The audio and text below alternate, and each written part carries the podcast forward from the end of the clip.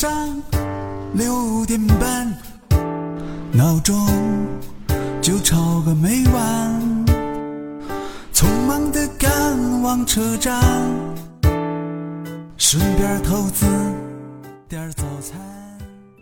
音频前的小耳朵们，大家好，我是陪你越吃越瘦的镜子姐姐。我今天啊，不仅仅要跟你聊吃的话题，我还想跟你聊一聊如何治愈我们的长假综合症。今年国庆长假我没有出去旅行，是宅在家里过的，感觉时间过得好快，一眨眼呢，国庆七天长假就这么过去了。你是不是跟我有一样的感觉呀？你的国庆过得还好吗？经历了七天的欢乐时光，从今天开始啊，又要早起搬砖了。每次过完长假呢，很多人都会患上长假综合症，千万个不想上班的声音在心里面哼哼。可是现实还是要面对的。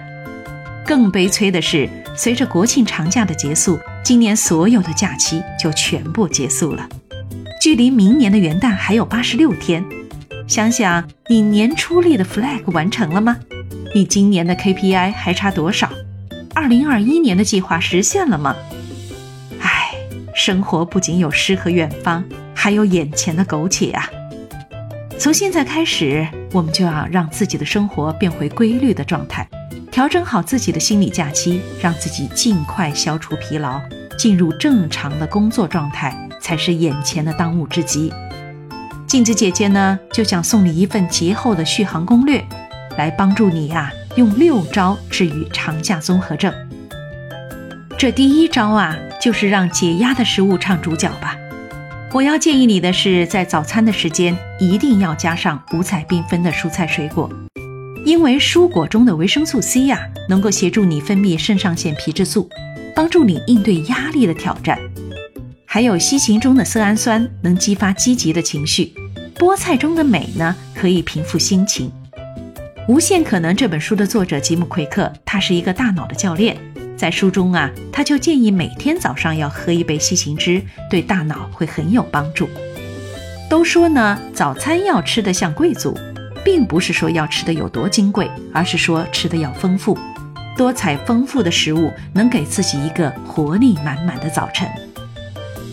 工作日的下午呢，是最容易疲劳的时间，所以令人期许的下午茶时刻，我建议你可以来点牛奶或者酸奶。牛奶的钙离子是天然的神经稳定剂，可以放松大脑、稳定情绪。酸奶中的益生菌呢，对缓解压力会很有帮助。还可以吃一把原味坚果，坚果中的不饱和脂肪酸、维生素 E 和 B 呀，不仅营养丰富，还可以平衡血糖水平、调节心情。午餐或者晚餐的优质蛋白，我建议你可以多多吃海鱼类。比如富含欧米伽三的三文鱼能有效促进血清素的分泌，可以调节心情，缓解不安。对于用脑过度也有很好的调节作用哦。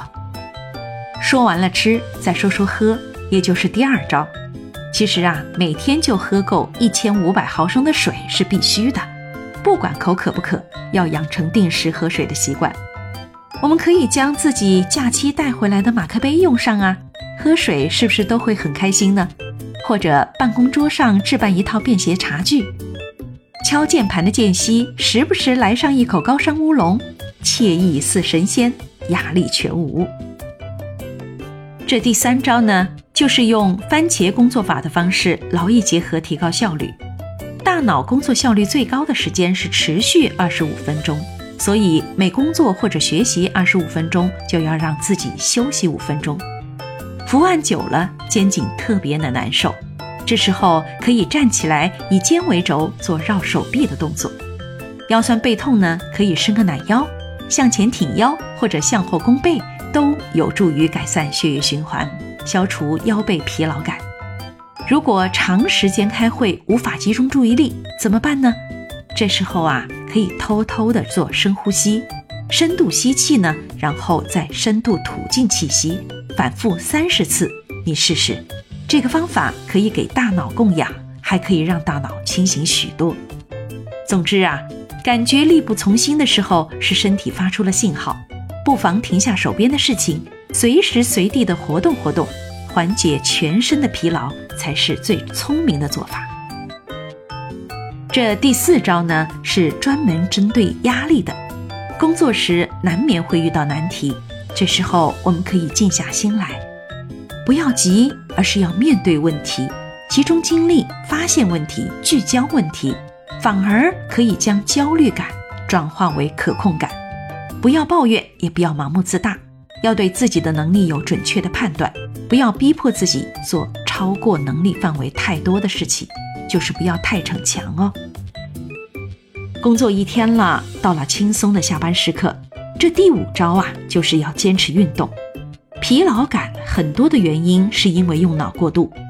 美国乔治亚大学的一项研究发现啊，每周坚持锻炼三天，每天运动二十分钟，就可以帮助我们赶走疲劳。这个要求一点儿也不高，哪怕吃完晚饭和家人一起外出散步。都能帮助我们放松大脑，怎么样？大家一起动起来吧！